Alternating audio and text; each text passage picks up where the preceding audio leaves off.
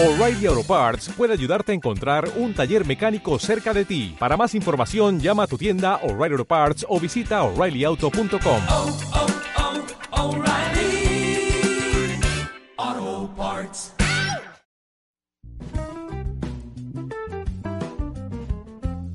Bienvenidos a Radioladio. El invitado de hoy desborda conocimiento y carisma a partes iguales. Es uno de los profesores más queridos de la Universidad de Santiago de Compostela y un referente internacional de corrientes como el anarcocapitalismo, aunque el día de hoy no hablaremos de nada de eso.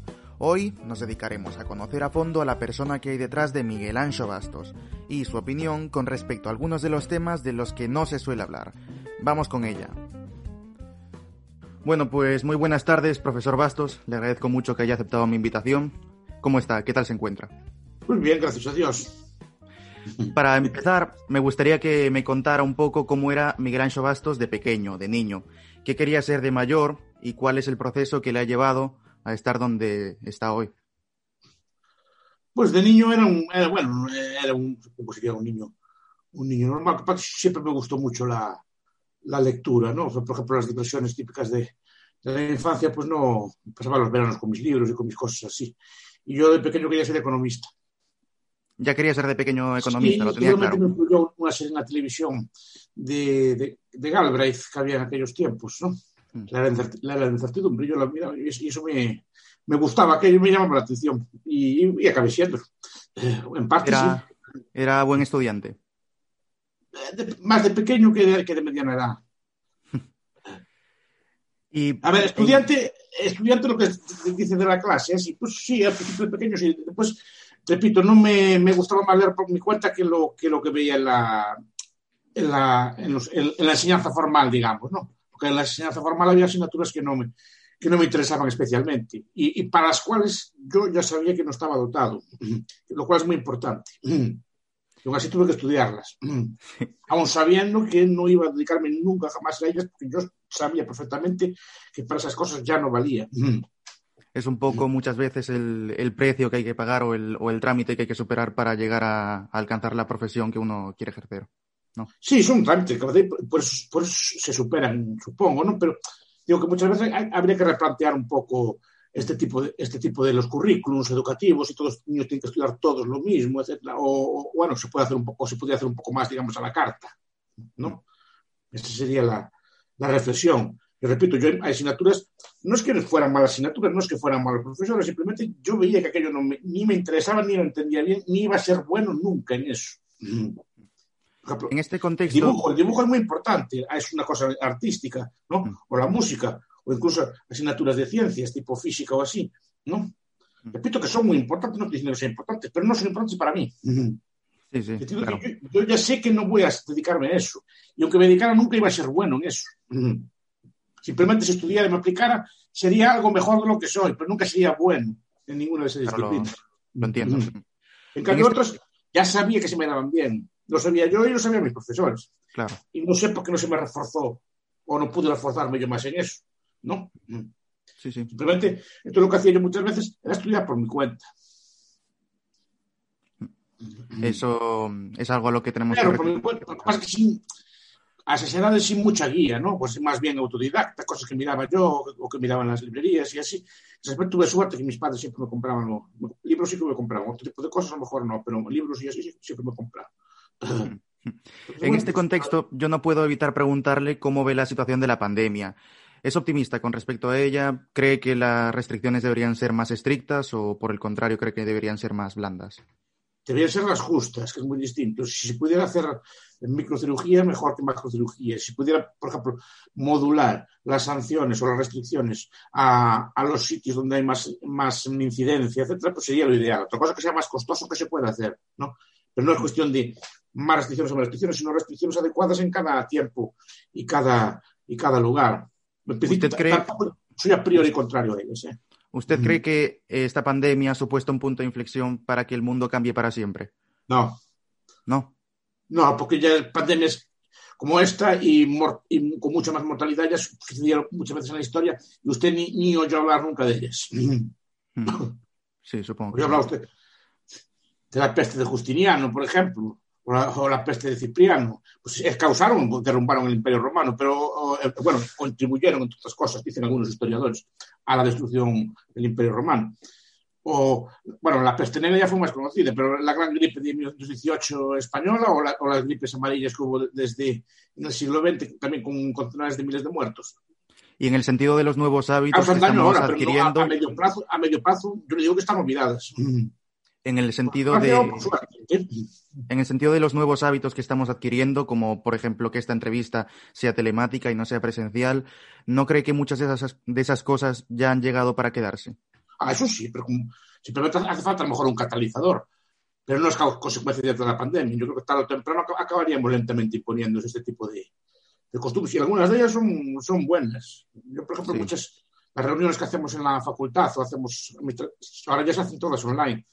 Y a veces, sobre todo cuando son de trámite o para, aspectos, digamos, de poca relevancia, son muy funcionales, porque te, hacen perder muy poco tiempo. Te conectas, discutes el tema y ya está, no tienes que andar a desplazarte, profesor, o bajar del despacho para abajo, o suspender una clase, o acabarla antes por ir a una reunión.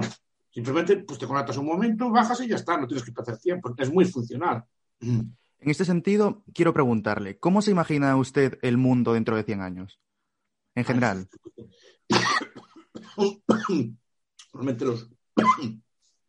me gusta la futurología académica, ¿no? Todos los Fred Pollack, todo Bertrand Jules todo- todos los teóricos así de la, de la predicción del futuro. Todos ellos fallaron. Tengo, tengo aquí en casa, pues, estaba revisando precisamente ahora, un libro de un, de un futuro- futurólogo académico, ¿eh? no, del, no de un... así, los que hacen- intentan hacer predicciones, tipo Herman Sí. Kahn, así que el año, los libros aquellos del año 2000. Y tengo uno muy bonito, escrito en el año 89, y predecía para, no sé, 40, 50 años una Unión Soviética muy fuerte y un mundo dividido así como en bloques, ¿no? Y pasaba por eso un gran futuro, pero está escrito en el año 89. Es decir, ni siquiera fue capaz de prever lo que iba a pasar ese año, ya, ya no hace 100 años. Entonces, no, yo creo que esas predicciones no se pueden hacer. Mm. ¿Y cómo le gustaría que fuera? Eso sí me lo puede decir. Bueno, pues que fuera, pues que fuera un sitio pues, pac- pacífico, yo creo que se está, se está consiguiendo eso, que el mundo sea cada vez más pacífico, pues que no haya lo típico, que no haya pobreza, que no haya, que no haya miseria en el mundo, que más o menos pues, las, las personas pueden ser tratadas todas de, su enfermedad de una forma barata y eficiente, pues una población pues, con acceso enorme a la cultura. Si es, ¿no? Yo creo que muchas de esas cosas se van a, se van a conseguir.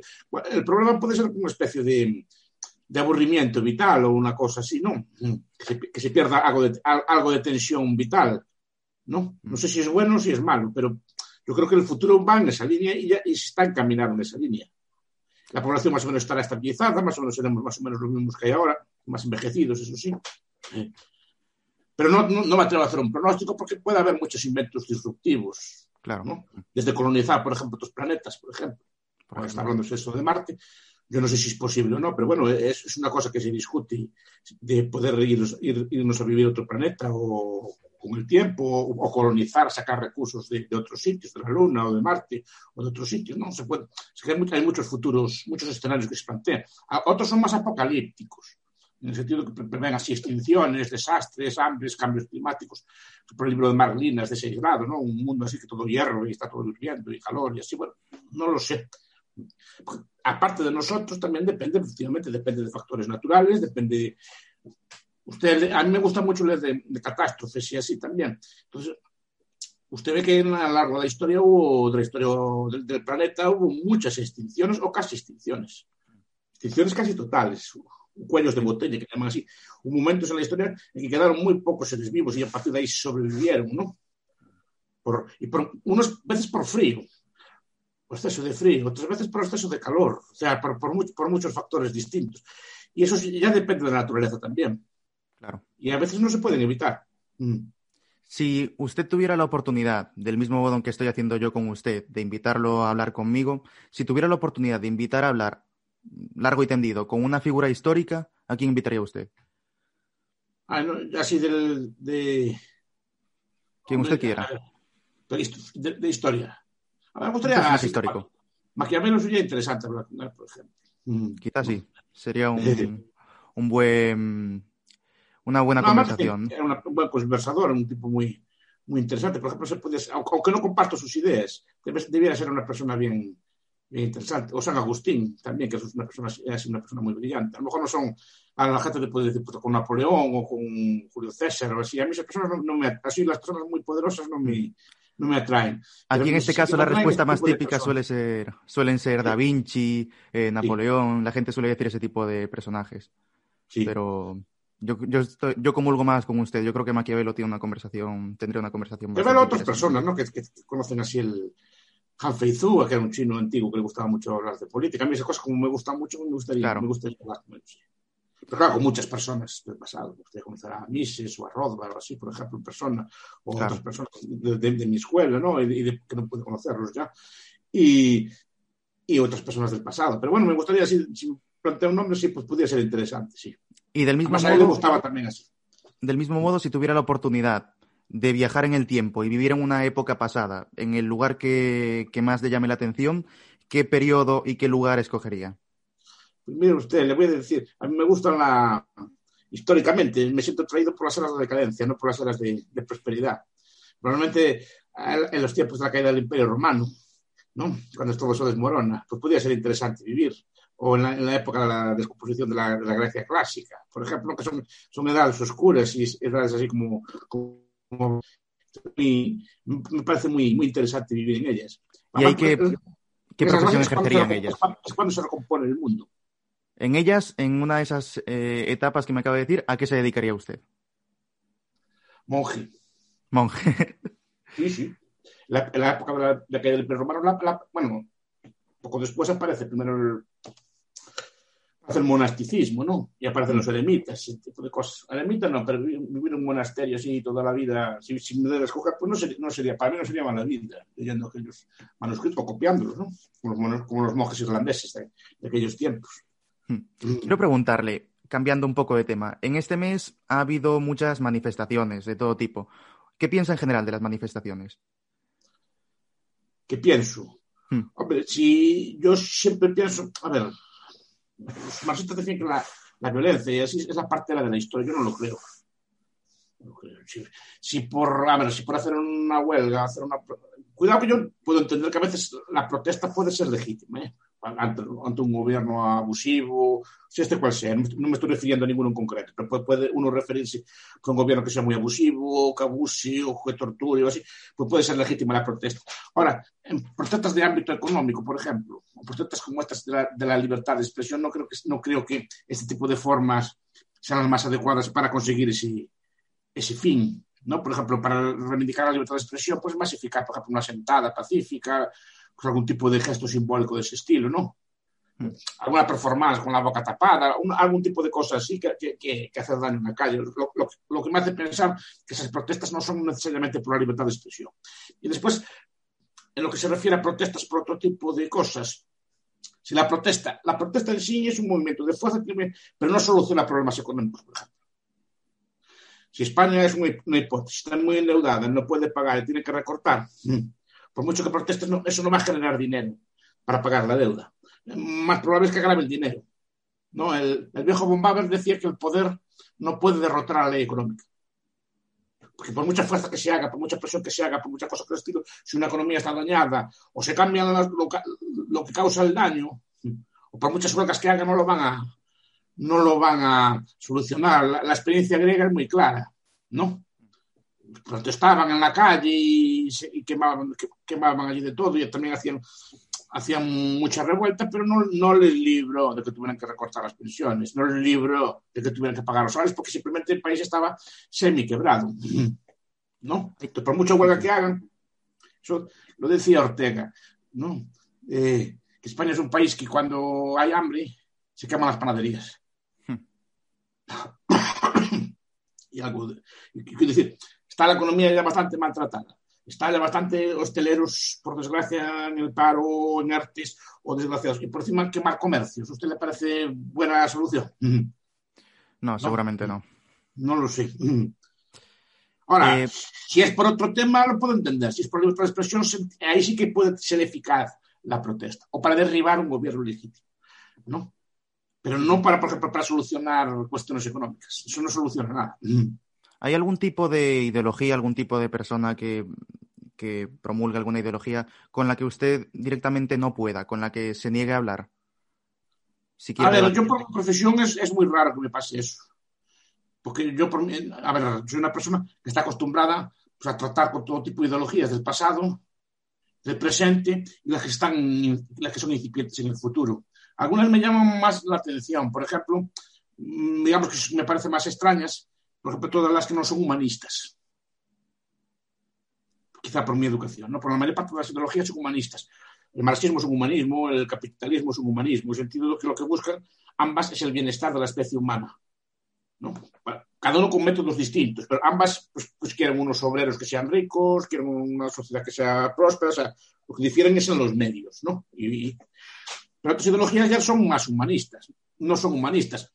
Algunas, ideologías, por ejemplo, animalistas extremas, ¿no? Por ejemplo, son antihumanistas. Algunas ideologías de, la llamada deep ecology, que son también ideologías extremas, incluso, pues, algunos muy extremos llegaban a decir que no había que alimentar a países africanos para no incrementar la población y cosas por el estilo. ¿no?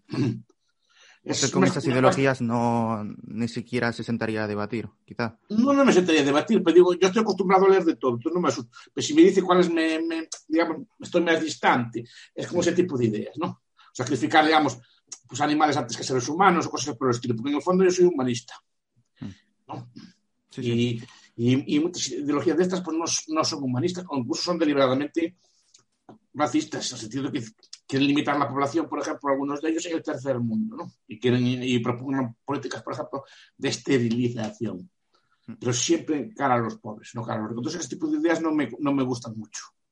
Le voy a pedir consejo con respecto a una cuestión. Imagínese que ahora me, me llama una empresa para, para trabajar en ella y yo acepto y cuando, cuando llego allí me, me, explican las condiciones, me dicen, vale, pero vas a estar un, un, mes o dos sin cobrar, porque tómatelo como un periodo de prácticas. ¿Usted qué me recomendaría hacer? ¿Lo acepto o no? Yo no doy, o sea, cada uno tiene que ver lo que hace o no. Yo lo cogería. Dice, yo no lo digo usted, yo lo digo lo que haría yo. Sí, sí.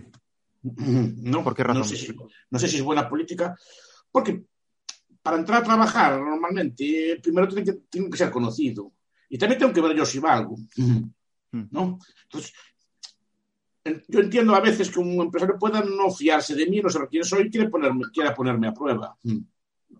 ¿No? Entonces yo, y a veces, si a mí me interesase mucho, por ejemplo, entrar en un determinado sitio, por ejemplo, entrar en determinado periódico, o acceder a determinada universidad, a lo mejor para darme a conocer, darme a, o en determinada empresa, para darme a conocer a lo mejor, pues, pues yo aceptaría eso. Depende del tipo de trabajo también, claro.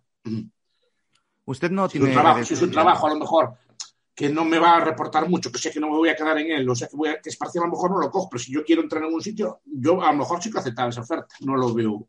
De hecho, ya se hace, sí. Todos los estudiantes tienen prácticas. Claro, de claro. Las prácticas es una cosa que hay que valorar mucho. Siempre. Cuando, cuando uno accede a un, a un estudio, yo siempre aconsejo que miren qué tipo de prácticas tiene y dónde son. Sí, sí. Y se aprende, y se aprende mucho en ellas, sobre todo porque normalmente hay cosas que no, no se pueden aprender, digamos, en la, la facultad. Pero repito, yo no le doy consejos a nadie. También, también entiendo la postura opuesta, ¿eh? que, no se, que, no se, que no se quiera aceptar eso. Yo lo aceptaría. Claro, claro. Le decía que usted no tiene redes sociales. Yo sigo en varios perfiles de diferentes redes sociales eh, cuentas que, en las que usted es el protagonista, ya sea con vídeos suyos o, o, de citas, pero he hecho en falta una que dirija personalmente usted. No, ¿Por qué no, no las no, usa? Porque no me gustan las redes. Me, me hacen... Tuve una vez Facebook, tengo el Facebook, lo, lo, tengo, lo debo tener, que no, creo que no se puede borrar. Pero lo tengo, pero no lo... ¿Sabe? Porque llega un momento en que, en que primero me comía mucho tiempo Después yo soy muy educado. Si me escriben, contesto. Pero llega un momento que tenía muchos correos al día. Mm. Y, no, y, y no, no, daba abasto. No daba abasto a contestarlos todos. Entonces, mira, no puede ser. Aparte, no todas las interacciones son gratas. A ver, yo cuando voy a discutir pues una clase o un, una conferencia, así, yo estoy psicológicamente preparado para, para que me ataquen o para, para, una discusión dura, digamos. ¿no? Estoy psicológicamente preparado, estoy entrenado para eso, ¿no? Y sé, sé, cómo gestionar, digamos, ese tipo de discusión. No estoy preparado, en cambio, para que en mi propia casa, cuando me levante, encontrar insultos, por ejemplo. Mm. Sí, esa es un, una cuestión. No, no, que... lo, no, lo, no, lo, soporto porque no es el ámbito. A ver, yo claro. entiendo que si voy a un sitio a debatir dureza, con dureza yo entiendo el ataque, incluso entiendo el ataque político, pero no en mi casa. cuando me levanto tan tranquilo, ¿no? Y eso penetra, penetra digamos, ya en, en la vida cotidiana, eso ya llega un momento que ya no lo, no lo aguante más. Sí, totalmente. Que no quiero decir que, que haya muchos insultos, no. Pero bueno, a veces los hay, ¿no? También hay elogios, y, pero tampoco es el sitio donde que me elogien ahí tampoco. En la casa, quiero decir, no. Que digamos que tienes una esfera, una esfera de intimidad, una esfera que estás tranquilo, y, la red no te deja tranquilo en ese aspecto. Quizá de alguna manera habría que buscar eh, una manera de regular más el tema de las redes sociales, por lo que, por lo que comenta de, de la facilidad de insultar a alguien o de contactar con alguien, No, de llevar no- la vida a esa persona. La entiendo, porque si puedes escribir, escribes de todo. Y si no te gusta una cosa, le insultas. Pero claro, no es lo mismo encontrártelo en un debate o en un sitio que ya está para eso, una clase, unas clases. Usted fue a mis clases, que las clases a veces son duras, ¿no? Sí, sí. Bueno, sí, pero- ahí- Pero en las Pero uno clases está preparado ahí ataque. En las clases no suele haber un ataque del mismo tipo que en las redes sociales. claro, porque En las clases es- el ataque es ideológico o es, Es ideológico es un contraargumento. y es educado, claro. Claro, no es, la persona que ataca, respeto. pues da la, da la cara y explica Claro. y argumenta, claro, pero allí es un gente anónima, a mí eso no me sobre todo, básicamente porque me hacen perder mucho tiempo. Es que con la, con Pero- la cara tapada o detrás de un avatar es mucho más fácil faltar al Yo no tengo avatar, yo no sé qué es eso, o sea, sé que No, tengo me una refiero cuenta a, me refiero a una identidad, ¿sabe? Una identidad falsa, digamos. Un perfil que no Sí, muestra tu claro, la gente usa eso y tampoco me gusta eso, me gusta que la gente escriba con nombre y apellido. Claro, claro. Por ¿No? eso mismo. Pero bueno, que, sobre todo, básicamente, aparte de eso, es cuestión de tiempo. Llega un momento que uno no, no, no vive. Claro. Sí, sí. Y a mí no me gusta ser maleducado. Si me escriben, me gusta contestar. Hmm. Pero llega un momento que no, no, no, literalmente no daba abasto. Sí, no, es completamente comprensible. ¿Qué opina a grandes porque son cosas de ocio, no es, tra- no, es tra- Sí. no, o sea, no es trabajo, digamos, de la universidad, son cosas de... Claro, sería algo que hace usted por su cuenta, por, por claro, al pero llega un momento que encuentras 20 correos allí un día, ¿no? Mm. Aunque Eh, quizás también usted mismo podría planteárselo como, como salida profesional, ya que como, como está viendo, ya empiezan a ser relativamente fácil monetizar ese tipo de, de Sí, pero acciones. yo, yo, yo, a ver, yo otra cosa, no, ya sé que se puede, yo no, no busco monetizarlas. Sí, sí. Mm. No, pero lo digo para tomárselo como, en ese caso sí que como un trabajo. Ya, pero eh, a ver, yo tengo, ya tengo mi trabajo. Yo, yo soy profesor y normalmente a mí si me entrevistan como usted, me, Mm. me conoce, pues bueno, pues yo entiendo que una parte de mi deber social es, es contestar a. mm, Forma parte, Sí, sí. entiendo que forma parte de, de mi labor, ¿no? La sociedad, digamos, me paga un sueldo, pues también entiendo que debo devolver a la sociedad siempre que pueda, obviamente, pues parte de lo, de lo que me da, ¿no? Pero si me preguntan, me entrevistan de buenas formas, así, pues me respondo, ¿no? Mm. Pero no, es por monetizar, no es por monetizar. Mon- Sí, sí. También esas cosas después son muy esclavas. Tiene que estar todo el día Mm. intentando agradar al público, ¿no? Y está todo el día buscando contenidos y a ver qué pienso hoy y a ver qué digo hoy para contentar a la gente. Y después, claro, tiene que estar todo el día pendiente de la audiencia, a ver si te sigue, no te sigue, y cosas por. Entonces, yo, en buena parte, pues digo más o menos lo que, lo que entiendo honrado, honradamente que pienso, pero no, no busco agradar, ¿no? Sí, sí. A veces hay gente que le agrada, a otra gente le agrada menos. Yo intento no ofender a nadie, pero intento decir honradamente lo, lo que pienso. Pero no, no lo hago por monetizar. Ni- ya sé, que- sé que se puede hacer eso. Y hay gente que lo hace. No, lo digo porque es la corriente que otros profesores y otros politólogos y economistas están haciendo, que son muy activos en Sí, redes sí, sociales y Y ya me lo dijeron muchas, ya me lo dijeron muchas veces, pero yo no. Ya la esclavitud de tener que andar a pensar contenidos y sobre todo de hablarle a una cámara, yo solo no soy capaz. sí, sí. Si me ¿Qué opina- sí.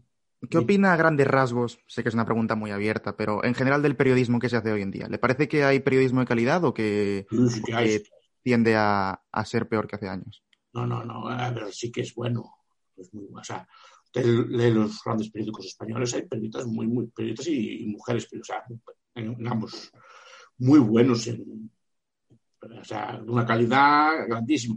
Pero que incluso, por ejemplo, pues en suplementos de ciencia, en suplementos de cultura, pero después en las webs hay, hay, hay artículos fantásticos. Hay mucha, a veces se ve, se ve mucha basura, ¿no? Pero otras veces no, hay, hay digitales fantásticos Hmm. un, un- un nivel de elaboración de los artículos, eh, tanto de política, pero de, de cultura, de tendencias o de moda, vi, hay blogs y peri- y periódicos fantásticos. ¿Le han colado alguna fake Más que news? nunca. ¿Qué? ¿Le han colado alguna fake news recientemente? A ver, yo no veo las páginas de fake news, pero fake news, fake news depende cómo las defina. Pues como bulos, como noticias que circulan fácilmente por la red y que usted o el, el sujeto consume sin, sin saber que sean falsas. Y se trata Hombre, simplemente de un ver, rumor o de un bulo. No, las, las webs típicas de fake news, las las que dicen que son de fake news, no, la- no las. normalmente, casi no leo prensa de, de internet, leo muy poca. La prensa la compro física aún, ¿no? Supongo que los, los periódicos normales también cierto sesgo, cierta mentira también tendrán, ¿no? Hmm. Pero creo que son algo más serios que muchas páginas de estas. Colar, supongo que me colarán, muchas. Ahora, por ejemplo, en temas de ciencia, yo a mí si me dicen, pues inventó una cosa para el tal cáncer, pues ¿y ¿por qué por qué no lo voy a creer? ¿no? Por ejemplo, ¿no? En cuestión, o, o- o el hombre aterrizó en la luna y hay vida en la luna. Bueno, pues si hay vida en la luna, pues ¿por qué lo voy a negar? A lo mejor, la- a lo mejor me están mintiendo, pues no lo sé, ¿no? Mm. Mm. Si me las colaron, si me las colaron en esos ámbitos, no lo sé. Ahora, en política es más difícil, porque estoy más, estoy más especializado, digamos, ¿no? Mm. Las detecta rápido, las detecta fácilmente. Las detecta fácilmente cuando... Claro, porque no me cuadran. Decir, no es- es- ahí, a- en ese aspecto concreto, a, a veces a mí es muy fácil manipularme en muchas cosas. En temas de finanzas, en temas. En finanzas algo menos, pero bueno, en temas, por ejemplo, de ciencia, como acabo de decir, o, o- o arte, o así, me tal cuadro es una maravilla, pues será una maravilla, pero yo no sé, no- o música, tal interpretación de- es fantástica, pues no sé decir, si- ¿no? Sí, sí. O sea, me puede vender una copia mala de, un- de una, de una interpretación musical que yo no la distingo de una buena. A, a- a- a eso me refiero, ¿no? Pero, por ejemplo, en los ámbitos que más domino, que son pues, la política y la, la economía, es más difícil. No quiere que no puedan, pero es más difícil que, en- en- que me entren fake news. Las sé distinguir mejor, digamos, ¿no? Le he escuchado muchas veces defender y elogiar al empresario. Usted no es empresario, pero quiero, quiero, quiero preguntarle... No, cuidado, Sí. y también al obrero, ¿eh? Cuidado, no, no, Sí, no sí. solo al empresario. Vale, vale. No, pero quería preguntarle si ahora mismo tuviera la oportunidad de crear una empresa, ¿en qué sector se metería? ¿Qué ve ahora rentable? A ver, eh, si, eh, a ver, si fuera, fuera rentable, aunque no fuera empresario, invertiría en bolsa en ese sector, ¿no? o sea, no hace falta, no hace falta ser empresario yo para, si veo algo rentable, eh, pues invertir en ese sector. Simplemente vas, juegas el teléfono o vas en internet y compras acciones del sector No, le pero le pregunto directamente, si quisiera montar una empresa. Cualquier sector puede serlo. ¿y a usted cuál le llama la atención para meterse en él? A ver, ahora están de moda las tecnológicas así. Yo, por ejemplo, a mí la alimentación, o que se pueden hacer grandes avances en ella, o... Es que no cualquier sector vale, eh, por eso lo estoy diciendo. eh, No hay un sector que, que se puede decir que sea mejor. Yo cuando estudiaba me, me decían que el futuro, eh, hace 30 años, me decían que el futuro estaba en el limas de Masí, que si no sé qué de la biocerámica, que si no sé qué de cosas así, de estas de biotecnologías y cosas así. Pues, bien. Y no recuerdo que discutíamos en clase, y no sé quién se dijo del textil. De los años, de finales de los años 80. No, el textil no tiene futuro, me decían. El, el- se discutía allí, ¿no? El, el textil no tiene futuro, ¿qué se lo van a hacer los chinos? Pues la, revo- la revolución industrial en Galicia, una revolución que en esos 30 años fue el textil. Y no se dio en cambio ninguna de la cerámica ni de esas biocosas que, que dicen que iba a haber, ¿no? Sí que hubo algunos avances, pero el avance, una gran revolución industrial fue en el textil porque se renovó el textil por completo. Se está renovando. ¿Qué sector hay? No lo sé. Cualquier sector me vale. De alimentación, por ejemplo. El calzado, cualquiera. Es pues, siempre y cuando sea usted capaz de, de innovar en él o de, crear, o de hacer un producto de forma manual. En cambio, a lo mejor, ¿cuántas empresas tecnológicas? Usted ve unas cuantas que triunfan. Por, por cada una que triunfa fallaron 10. ¿Qué fue de MySpace, por ejemplo? ¿Qué fue del 20? Usted no se acuerda de lo que es eso. Sí, sí me acuerdo, pero claro. ¿Qué claro, fue del...? eh, no sé exactamente qué pasó con, Pues con es las un ejemplo, pero- ¿no? Era una red social muy popular, puntera en su momento desapareció. Y a lo mejor sectores que eran supuestamente eran más atrasados, ¿no? Que eran menos punteros, ahí los tiene viviendo, coleando, ¿no? Sí, sí. No, yo le preguntaba en el sentido de lo que piensa usted personalmente. Yo sé que si eh, ve rentable Si un sector, no hace falta Yo montar una empresa para obtener rentabilidades. empresa, porque- tiene que ser algo de libros o de cosas así, que es un sector que... Claro, era, era eso un poco lo que buscaba que, que me dijera lo- puede- personalmente lo que puede. le atrae a usted para... Yo me met- si tuviera que meterme en algún sector, me tendría que meterme en un sector que conozco bien y que me gusta, ¿no? Y antes de meterse en un sector, una empresa normalmente el empresario que se mete es un, un empresario que, que ha trabajado en el sector, que conoce el sector y que, que ve que algo se puede hacer mejor en el sector. Claro. ¿no? Pues yo me metería en algo así. Y además, y le voy a decir, en libro de papel. Libro de No papel. el. Es arriesgado, quizá, ¿no? Por eso, ahí, ahí, ahí, sí- ahí sí que podría haber revoluciones. Bueno, en el riesgo también está el éxito, supongo. Claro. Mm. Usted lo sabrá mejor que yo, que, que para intentar eh, despuntar en algún campo hay que, hay que arriesgar siempre. O... Pero hay que conocerlo antes. Sí, sí. ¿Usted cree que la ideología de una persona es un, un motivo o, una, o un rasgo para tener en cuenta su calidad humana? No, No. No. Las ideologías son independientes de las personas. Yo creo que una persona, pues de la ideología puesta a la mía, muchas de ellas piensan que están haciendo el bien. Claro. no son mejor yo persona que ella. Es decir, simplemente, hombre, si, si yo defiendo las ideas que tengo es porque entiendo que son más correctas que otras, pero yo también entiendo que la otra persona entiende que las suyas son más correctas que las mías, ¿no? Pero no tiene por qué necesariamente es ha- hacer mal, aunque, las consecuencias sean malas, mira lo que estoy diciendo, ¿no? Sí, sí. No, en el... La mala es la, y malas personas malas creo que hay todas las ideologías. Que pasan a- a- las consecuencias de algunas ideologías y que pueden ser más dañinas que otras, eso sí. Claro, pero Claro. le pregunto porque usted seguramente habrá escuchado muchas veces la frase de no, yo con comunistas no, no quiero saber nada, yo no, yo no hablo, o con fascistas o lo que sea. Seguramente lo habrá escuchado varias veces. ¿Usted cree que la ideología es independientemente, es independiente de la persona? La ideología de, de- es- yo creo que dep- depende mucho de, pues, de las lecturas que haya tenido uno, de, de la propia mente de cada uno. A veces en la misma familia o la misma, en el mismo estrato social, la misma educación, pues la gente, los, los propios hermanos salen de ideas distintas, ¿no? La propia mente de cada uno, pero después las, las ideas que tenga, los libros que haya leído cada uno, las amistades que haya tenido cada uno, las preocupaciones que tenga cada uno. Ahora yo, por ejemplo, cuando veo a un, a un joven que, es- que dice que es comunista, por ejemplo, yo entiendo que, que la- él ve un problema real el- en el mundo, ve que hay pobres o ve que hay injusticias o así, y piensa que la forma adecuada de solventar ese problema es el comunismo. Porque el, es que el capitalista también piensa así. El capitalista no dice que, que es por fastidiar al pobre. El capitalista también quiere acabar con la pobreza. El capitalista también quiere que, eliminar las injusticias, ¿no? Solo que, solo que por otros medios. Pero no, No la hay una, no hay ideología no implica, a las personas. ¿Qué?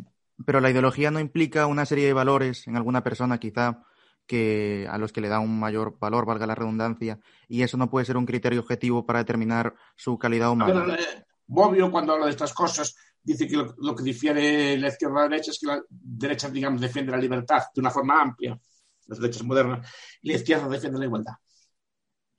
¿Y qué es mejor, la libertad o la igualdad? Pues son ambos valores a considerar, ¿no? No son necesariamente malos, ninguno de los dos, ¿no? Mm. Creo que unas personas prefieren uno al otro. Claro, en este caso, usted para, mm, digamos que una ideología de una persona no le diría, no le indicaría, no sería un No, indicador de si es buena o mala persona, por ejemplo. Yo mismo pasé por varias mm, a lo largo de mi Claro. vida. Y No, yo era también, igual ¿eh? de bueno o de malo antes que ahora, ¿no? Cuando tenía otras ideas era igual de malo o de bueno que puede ser ahora. Pero actuaba diferente, a lo mejor. Sí, hombre, te Y en función de cómo actúe puede ser mejor o peor. Pero no es que seas mejor persona, es que, es que tu lógica de actuación es distinta. Obviamente, si yo fuera comunista, pues estaría, estaría en las barricadas, a lo mejor, con estos chicos, ¿no?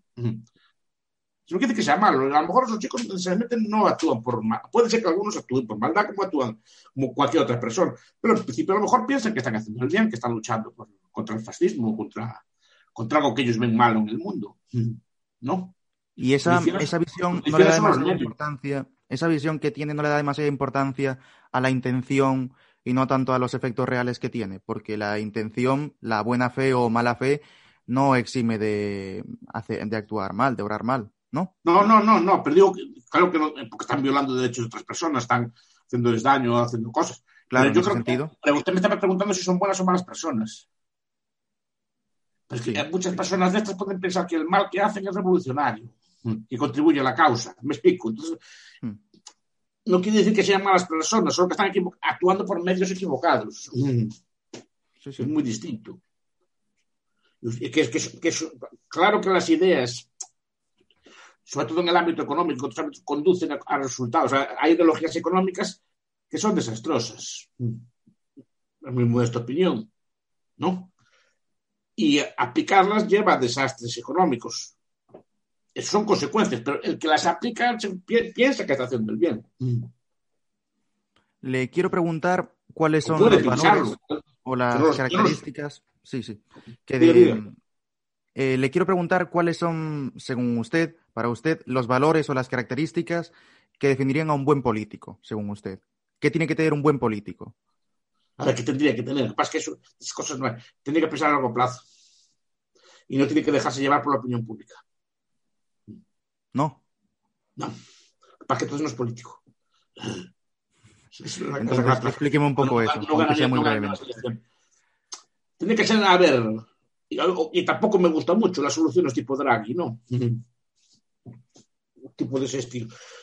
Un político de esto, digamos, no tiene la, no tiene la, la tentación de, dejarse llevar por la opinión pública y, es capaz de mirar a largo plazo y no, siente la pensión. A lo mejor puede, puede entender que puede tomar decisiones, digamos, pues sin la pretensión de querer volver a ser elegido, por ejemplo, ¿no? El problema es que a mí esas tecnocracias tampoco me acaban de convencer mucho, porque esos, políticos acaban siendo responsables y, nada garantiza que las decisiones que tomen sean las correctas. Pueden serlo, pero no tienen por qué serlo. Ese es el problema, esa, idea de la técnica como gobernante, yo no creo en ella. Digamos que tiene que ser una persona que no esté todo el día mirando como una veleta, ¿no? Hmm. Es una persona que tenga algún tipo de principio.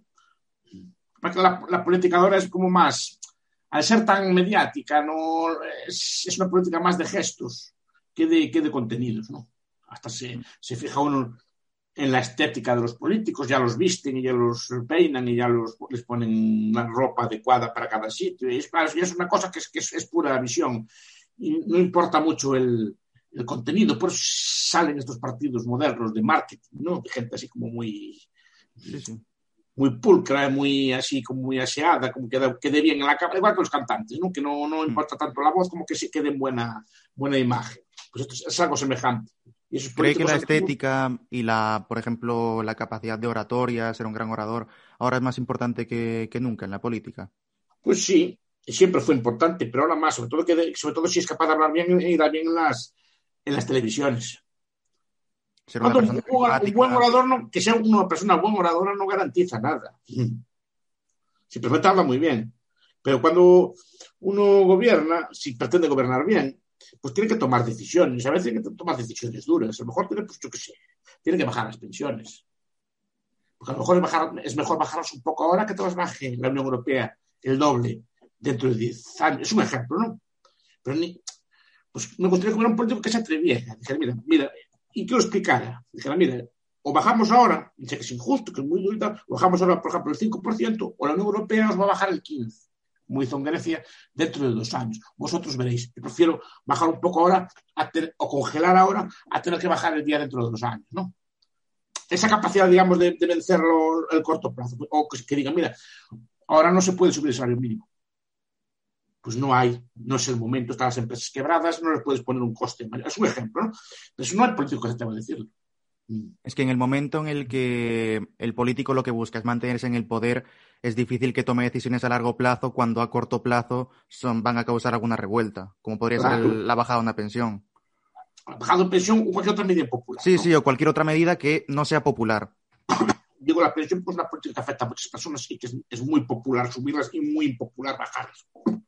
Sí, o recortes en educación, lo que sea. Ah, pero a veces pueden ser necesarios. No necesarios, no, obligatorios. Sí, sí. Por duro que pueda parecer. Porque simplemente, si el país está quebrado, ¿de dónde se saca para pagar eso? ¿No? Y si los, que te prestan dinero no se niegan a prestarte más, ¿cómo haces? ¿No? Pero para el gobierno puede ser más cómodo dejar el problema al que venga, al, al, siguiente que venga, que hacerlo ellos mismos y que la, claro, pues, y las lo protestas se las coman ellos. Claro, claro es, ahí, ahí, está la, la cuestión. Pero me gustaría que alguien tratara un poco como adultos a la gente, ¿no? Explicar, mira, no hay, no hay. Cuando estos padres deciden de niña, mira, pues no hay, no puedes comprar eso que quieres tú, no hay, ¿no? Porque nos trataran un día alguna vez como adultos, y digan, mira, no hay dinero. Vamos, y bastantes que, va, bastantes que vayamos pagando lo que hay, ¿no? Ahí eso tendría relación con lo que dijo usted de, de que el político que no esté pendiente de la opinión pública. Claro, a eso me refiero, y que, tenga algún tipo de principio, que piense a largo plazo. En eso fue un. Rueder, que que me- un presidente alemán, el que había antes de, de Angela Merkel, pues eh, sí que hizo algo así. Y le costó las elecciones, por cierto. ¿no? Pero buena parte de la salud económica de Alemania se le debe a, a, a Schröder, que era un presidente socialdemócrata, porque él puso las bases ya de ajustar las pensiones para que, para que pudieran ser pagadas en el futuro, puso unos sistemas laborales para que no hubiera paro en Alemania, estabilizó, o sea, pero claro, eso le costó, le tuvo mucho costo, sobre todo entre los suyos, ¿no? Pero buena parte de la prosperidad alemana se debió a un político así. ¿Y un buen profesor? ¿Cómo tiene que ser un buen profesor? Yo no sé, si lo supiera ya lo sería, ¿no? Ya lo Yo es. digo, yo digo lo- los que me gustaban a mí. Me gustaba, pues, no sé qué me. A ver, que, que, que la clase fuera un, poco libre, ¿no? Que, que no? que no llegara allí ya con, con un tema dado y que lo, que lo dictara o que lo soltase, sino que, bueno, pues acaba el tema y pues podíamos salir perfectamente otro tema, ¿no? Y después, bueno, que, se, que le guste lo que. Yo creo que se le nota. Cuando era, cuando era alumno, notaba cuando el profesor le gustaba o no le gustaba la asignatura, cuando, cuando la vivía, cuando se hacía polémicas o nos hacía sentir interesante, ¿no? Yo creo que es, es una capacidad, hay, hay, que, hay, hay, que, hay, que, hay que vivirla. ¿Hay algún Sí, profesor que usted recuerde con especial cariño? Sí, unos cuantos. Unos cuantos. Mm.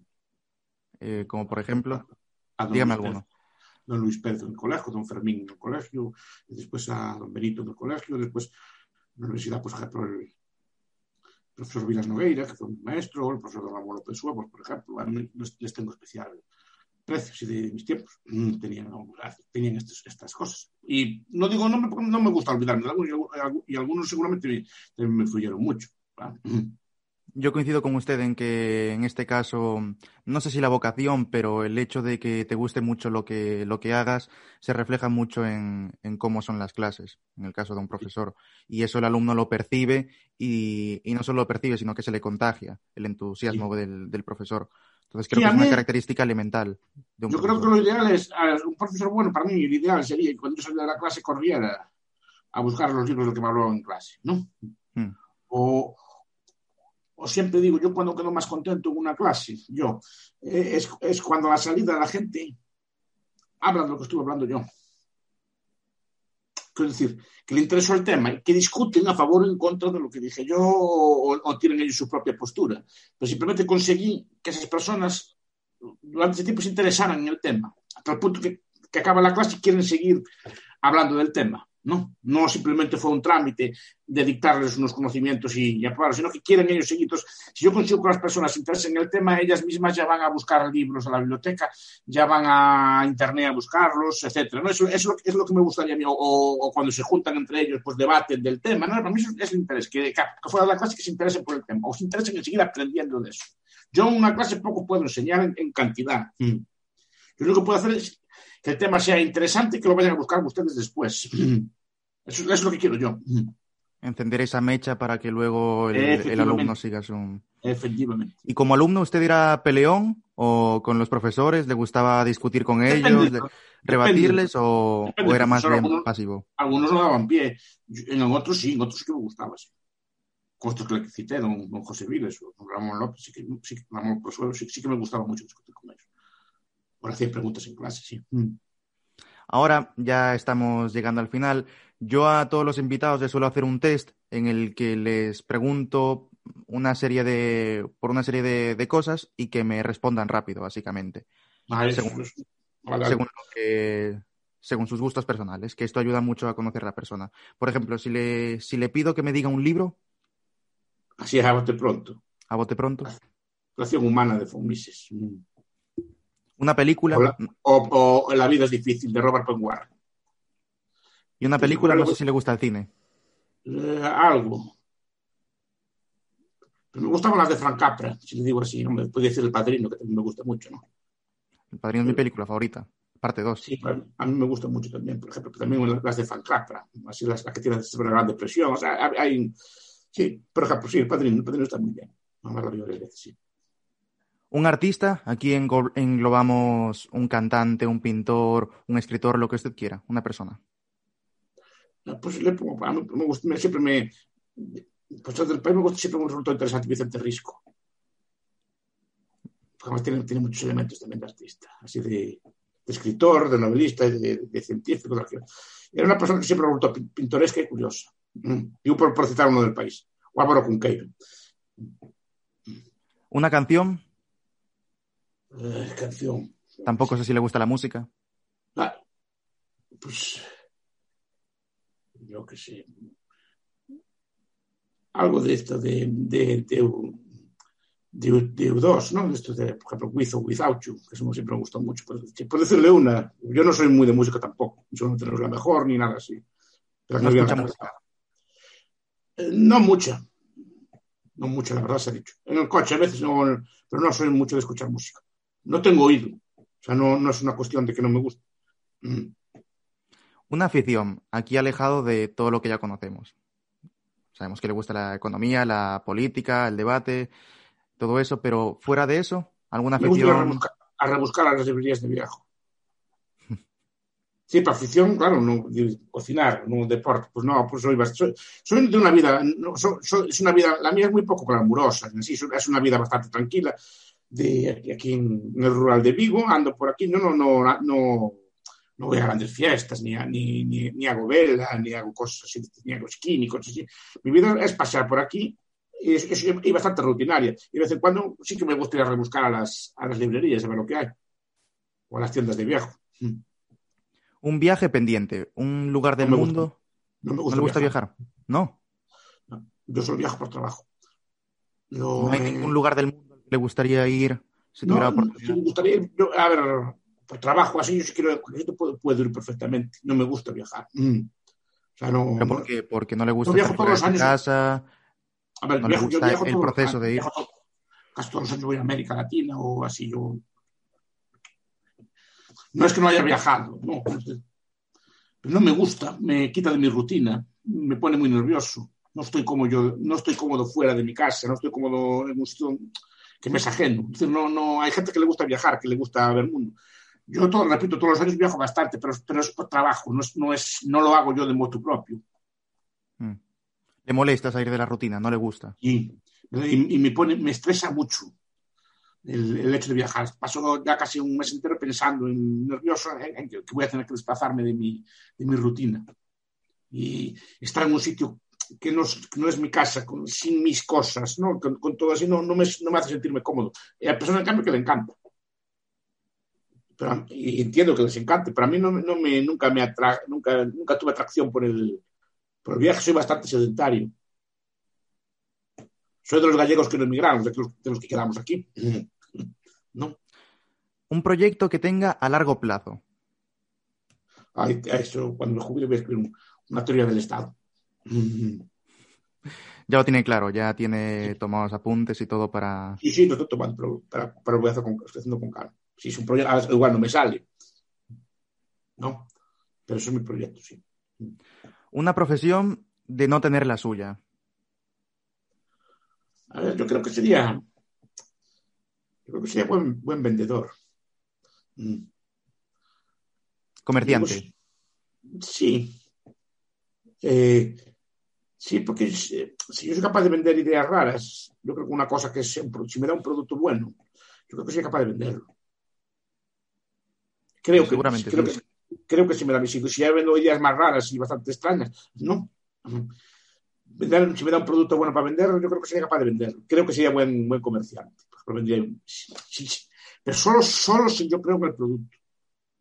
Si me da un auto bueno, por ejemplo, para vender una, en una casa con concesionario, si me da una cosa, un alimento que yo sé que es bueno, o una prenda de ropa, o un seguro, o algo así que yo sé que es bueno, yo creo que lo vendería muy bien. ¿Y no sería capaz de vender algo que no le guste? ¿Algo que no, no sepa que es bueno? No. no soy capaz. Imposible. Me trapo. Me trapo. Igual que en política, una vez, una vez hace años di un, di un meeting, me pidieron ir a un meeting, no, no soy capaz porque, o concuerdo con todo lo que estoy diciendo. Es decir, en un meeting usted tiene que defender un programa, ¿no? Hmm. El programa de un partido. El programa del partido, aunque, aunque, sea próximo a mis ideas, no tengo por qué defender todo lo que viene allí. No soy capaz. O sea, no me trabo, no soy capaz. Se me nota y no, y no soy capaz de vender una cosa en la que no creo. Eh, ahora, si me da un producto bueno, yo lo vendo. Y en el, en el, que yo crea. A lo mejor no es bueno, porque en el que yo crea sí. Bueno, eso demuestra la fidelidad que guarda a sus ideas. Sabemos que nunca va a decir nada que no piense. Eh, Eso intento. Es que no soy capaz, algo que quisiera, no soy capaz. No soy capaz de mentir. Pa- Para esas cosas no, se me, traba la lengua, me pongo colorado, no, no soy capaz de... Y se me ve en el gesto. Yo creo que se me ve en el gesto que estoy, que estoy fingiendo. No soy capaz de producir. En cambio, si es algo en lo que creo, sí que el- no solo lo que estoy diciendo, sino todo el gesto, la voz, eh, la mirada, todo ayuda. Y por último, dígame algo que nadie sepa de usted. Bueno, si no sabe, nadie no se lo voy a decir. No tiene un secreto que no sea demasiado grave y me Todos lo tienen, pero no lo voy a decir, obviamente, pues es un secreto. Bueno, pues y la última de verdad es que me deje una pregunta para yo hacerle el siguiente invitado que tenga aquí.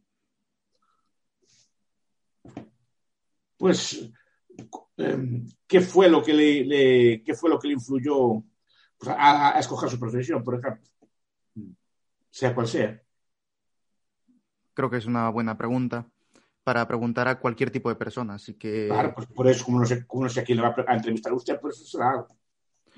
Pues esto sería todo. De nuevo le agradezco muchísimo que haya hecho un hueco para estar hoy aquí. Eh, le admiro mucho y, y como profesor le, le guardo una gran estima, así que de verdad que le agradezco mucho que haya hecho ese hueco para, para aceptar mi invitación. Gracias, gracias a usted por acordarse, siempre es un honor, siempre es un honor también, ¿no? Y Sobre todo, si lo, sobre todo si, si lo conocen ya personalmente. Es decir, usted, usted puede llamar a una persona por, por la imagen pública que tengo, así. Usted me conoce personalmente. Claro. Entonces, entonces es, es un honor que me, que, me haya, me haya llamado.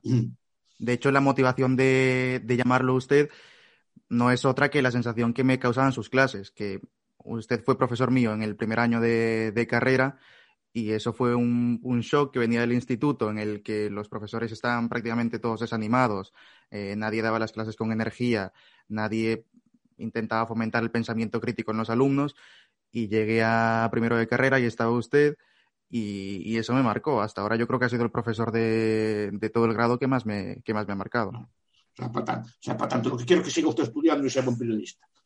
Vale. Que ya lo está haciendo, pero las preguntas fueron buenas, también tengo que decir.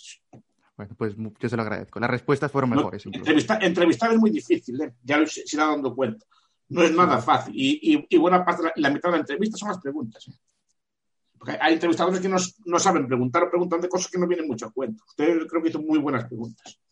Pues Pues gracias a usted por llamar y hasta, hasta cuando le haga falta le puede ayudar a usted. Pues nada, lo dejamos por aquí y espero pronto, en un futuro muy lejano, hacer esta misma entrevista, repetirla, pero de manera presencial, que no sea tan fría como detrás de una Bueno. pantalla. Bueno, pues también es más cómodo, ¿eh? es cierto. Se le, puede, se le puede buscar un hueco. Al otro, si tiene que desplazarse o claro, perder un día entero de viaje, así ya es más, fácil, así es más cómodo. ¿eh? También es más, claro, es más invasivo, si quiere llamarlo así. Pero bueno, bienvenida sea. Un, un abrazo y hasta la próxima, don Eladio. Hasta la próxima. Muchas gracias.